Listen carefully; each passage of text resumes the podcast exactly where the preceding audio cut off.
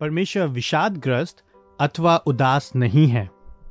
यहोवा जाति जाति की युक्ति को निष्फल कर देता है, वह देश देश के लोगों की योजनाओं को व्यर्थ कर देता है। यहोवा की युक्ति सर्वदा स्थिर रहती है, उसके हृदय की योजनाएं पीढ़ी से पीढ़ी तक बनी रहती हैं। भजन 33:10-11। हमारा परमेश्वर तो स्वर्ग में है, जो कुछ वो चाहता है करता है।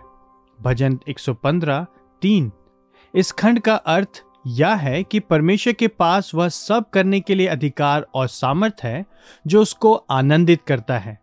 परमेश्वर को संप्रभु कहने का यही तो अर्थ है। एक पल के लिए इसके विषय में विचार करें। यदि परमेश्वर संप्रभु है और वह जो चाहे कर सकता है, तो उसके किसी भी उद्देश्य को विफल नहीं किया जा सकता है। यह वह जाति जाति की युक्ति को निष्फल कर देता है, वह देश देश के लोगों की योजनाओं को व्यर्थ कर देता है। यहोवा की युक्ति सर्वदा स्थिर रहती है, उसके हृदय की योजनाएं पीढ़ी से पीढ़ी तक बनी रहती हैं। भजन 33:10-11। और यदि उसके किसी भी उद्देश्य को विफल नहीं किया जा सकता है, तो वह सर्वाधिक आनंदित प्राणी है। यह अनंत ईश्वरीय आनंद वह स्रोत है जिससे ख्रीष्टीय पीता है और अधिक गहराई से पीने की लालसा करता है। क्या आप कल्पना कर सकते हैं कि तब क्या होता यदि संसार पर राज्य करने वाला परमेश्वर आनंदित ना होता? तब क्या होगा यदि परमेश्वर बड़बड़ाने, चिड़चिड़ाने तथा अवसादग्रस्त हो जाए, जैसे मानो कि वह किसी कहानी का खलनायक हो? तब क्या होगा यदि परमेश्वर निराश और मायूस और विषादग्रस्त और अप्रसन्न और असंतुष्ट और निरुत्साहित होता?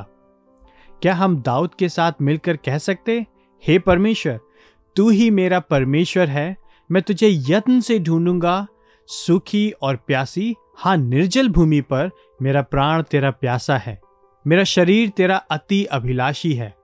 भजन 63:1। मुझे ऐसा प्रतीत नहीं होता है।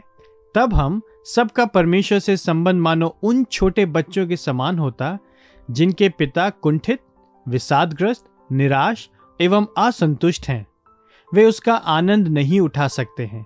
वे केवल प्रयास कर सकते हैं कि वे उसे तंग ना करें या उससे थोड़ी सी कृपा पाने के लिए उसके लिए कार्य करने का प्रयास कर सकते हैं।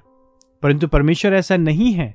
वो कभी भी कुंठा या निरुत्साहित बातों से ग्रसित नहीं होता है, और जैसा कि भजन 147:11 कहता है, वह उनमें आनंदित होता है जो उसकी करुणा की आस लगाए रहते हैं। तो ख्रीष्टीय सुकवात का लक्ष्य इस परमेश्वर को अनदेखा करना नहीं है, उससे भागना नहीं है या बिना शोर किए दबे पांव उसके कमरे से होकर निकलना नहीं है कि कहीं ऐसा ना हो कि उसका विषाद क्रोध में ना बदल जाए।